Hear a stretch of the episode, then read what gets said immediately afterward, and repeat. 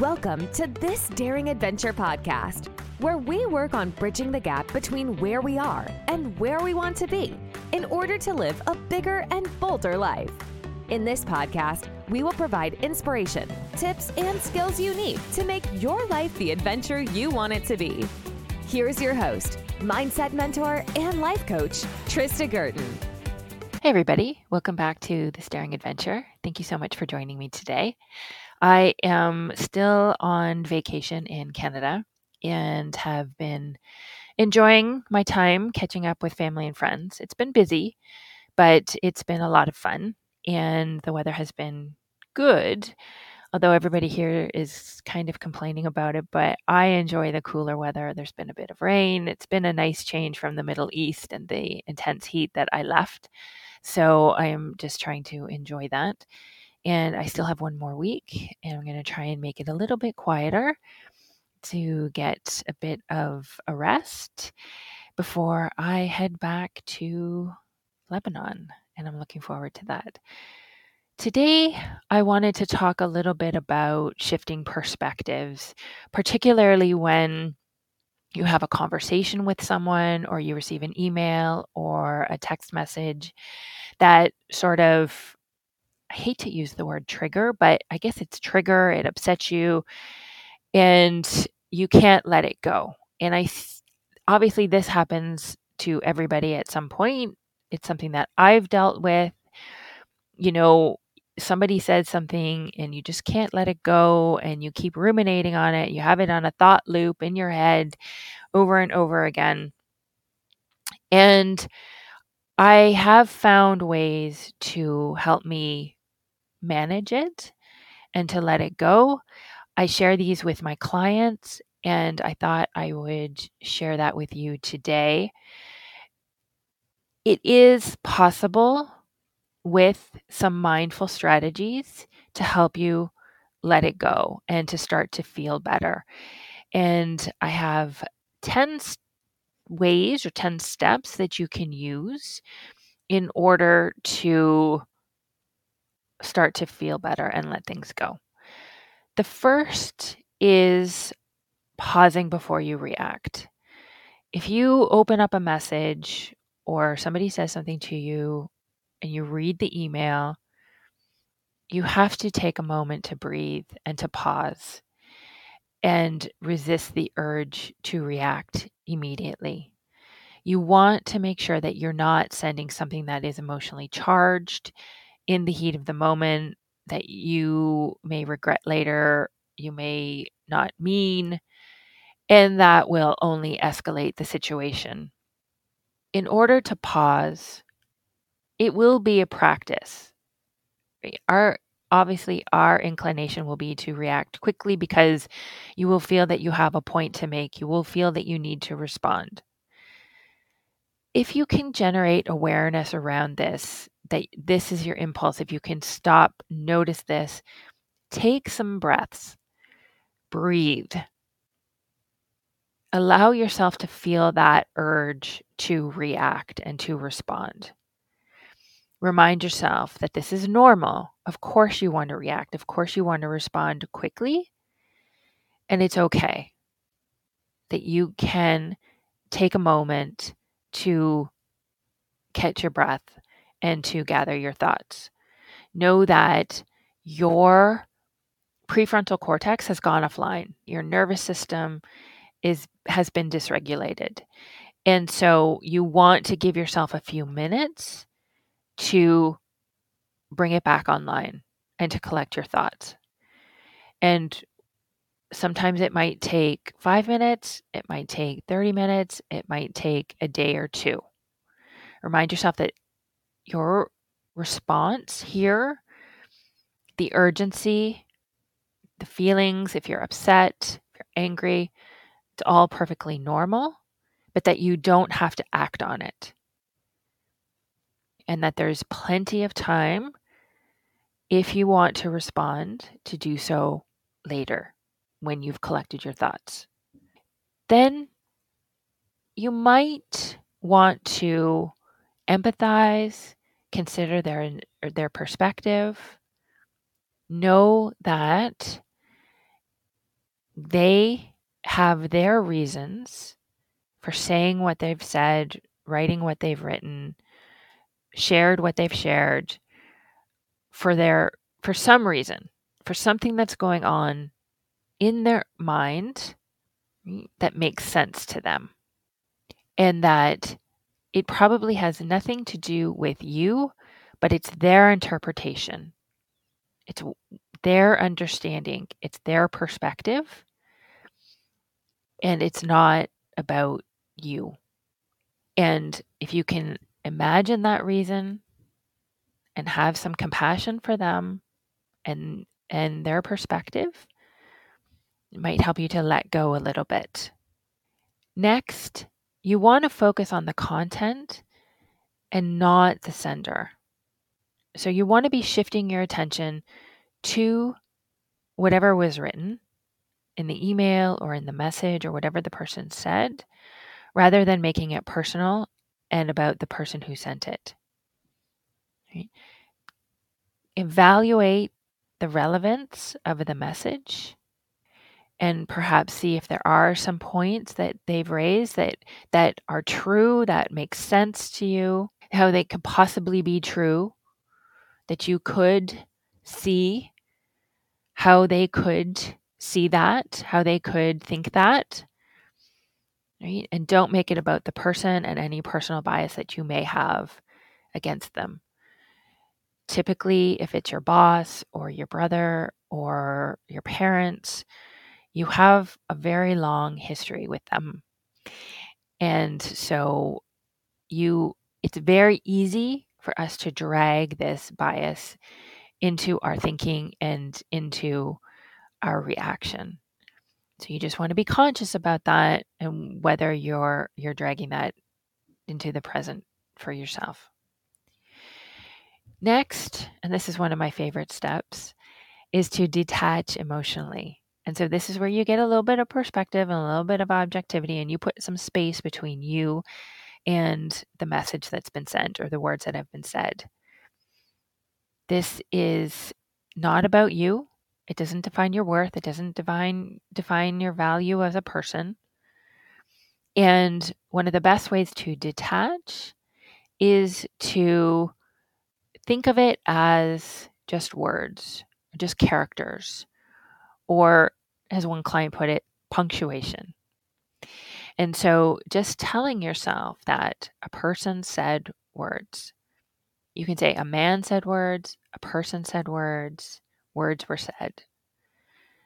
Or a woman sent a text message. A woman used punctuation.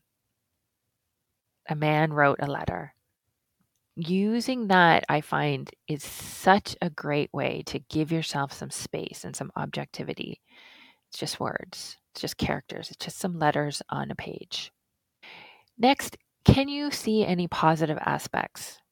So, even if you have a contentious relationship with the sender or the person who said the words, is there really any valuable information or constructive feedback in the email?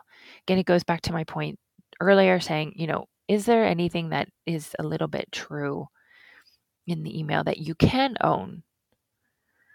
Is there something that can be learned from this? Are there any positive elements? Can you can you use them? Check to see whether there might be some valuable information in this in these messages. Next, you want to practice gratitude. Can you take a moment to appreciate the fact that you received communication and that you now have an opportunity to address any concerns or misunderstandings? Gratitude can help you f- shift your focus away from any negative emotions. And and we can use this opportunity to build intimacy, to build a stronger connection, to foster greater understanding. This may be the starting point of a conversation that helps you to get there. And if you can be honest and compassionate and kind and have these conversations or these exchanges when you're ready, it is a great way to build that intimacy and that and that stronger relationship with this person. Next, number eight, you want to consider the long term implications. Without taking a pause, with, and when you respond quickly, reacting negatively or impulsively can have long term consequences.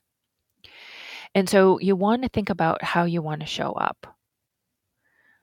How do you want to think about yourself and how you've handled this situation? And you can also consider how you want the other person to think about you for handling this situation, especially if it's professionally, in a professional context, and and whether you're handling it professionally and respectfully. Think about how you want to show up. Next, you can take a few minutes to vent to a friend or a colleague. You need to be careful about this, especially in professional settings, but it can help to vent and to get things off your chest. You want to be careful that at some point you vent once and then you stop venting. you don't want to be carrying this on and on and on and just be it let it be the one thing that you keep talking about so that's not healthy but that initial venting can be really helpful. The other way to do that, if you don't want to involve another person, is to write it down. Taking five or 10 minutes to write, right? Do a thought download, get everything off of your chest. Don't edit yourself, don't censor yourself, just pour it all out on a page. You can always tear it up, get rid of it afterwards, but that release can help you to let some of that initial emotion go and to calm your nervous system. It can also help, and this is number 10, to practice self care. Engage in some activities that might help you to relax and reduce stress. Taking five minutes to do some breathing exercises, to meditate, go for a walk, get some exercise. Take care of yourself to first of all release some of the stress. And if you can do this on a regular basis, it helps to build resilience. And the, more resilience you are able to build in yourself, then the less of a response, of a triggered response, of an emotional response you will experience as time goes on. I found this for myself. The more I am able to meditate and regulate my emotions on a daily basis, it helps that when something happens, I'm not reacting in the same way that I used to. I have less of those emotional highs and responses that I used to. Finally, I think it's really important that you understand that whatever emotion you feel as a response, it's normal. It's okay. There's nothing wrong with it.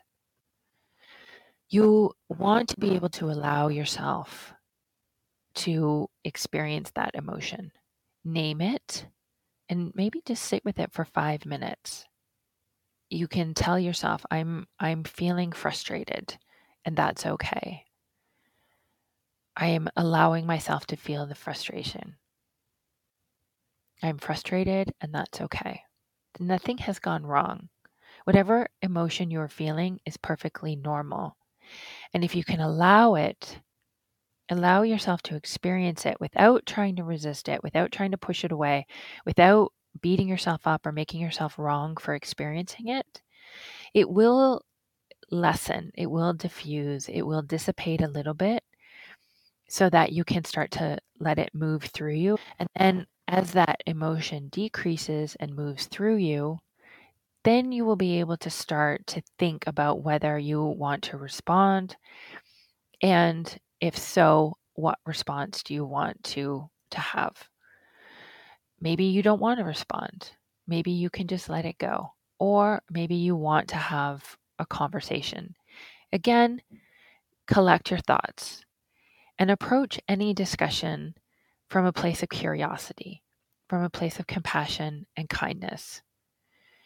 The goal here is again to reach an understanding and to build intimacy and a greater or to build intimacy or to foster intimacy and to strengthen your relationship. How you respond to the situation can greatly impact your well being and, of course, in a professional setting, your professional relationships. So, taking the time to consciously shift your perspective and maintain or regain some of the calm, the level headed approach, you will be able to get through and navigate these situations more gracefully and constructively. And it all comes down to how you want to show up. I hope that helps. If you have any questions, don't hesitate to reach out. I would love to hear from you.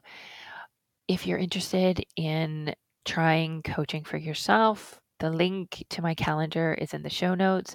You can sign up for a private one hour coaching session. And this is a great opportunity to invest one hour in yourself and your life. If you have a moment to review, share, and subscribe to the podcast, I would greatly appreciate it. Otherwise, I will see you next week. Take care, everybody. Bye bye. Thank you for listening to this Daring Adventure podcast with your host, Trista Gurton. We hope you enjoyed the tips and conversations on how to get excited about life again. As always, you can head to tristagurton.com for additional resources and to book a one on one coaching session. You can also follow Trista on Instagram at Trista V. Gurton. Don't forget to subscribe, rate, and review us on Apple Podcasts. Thanks again for tuning in, and we'll see you next time.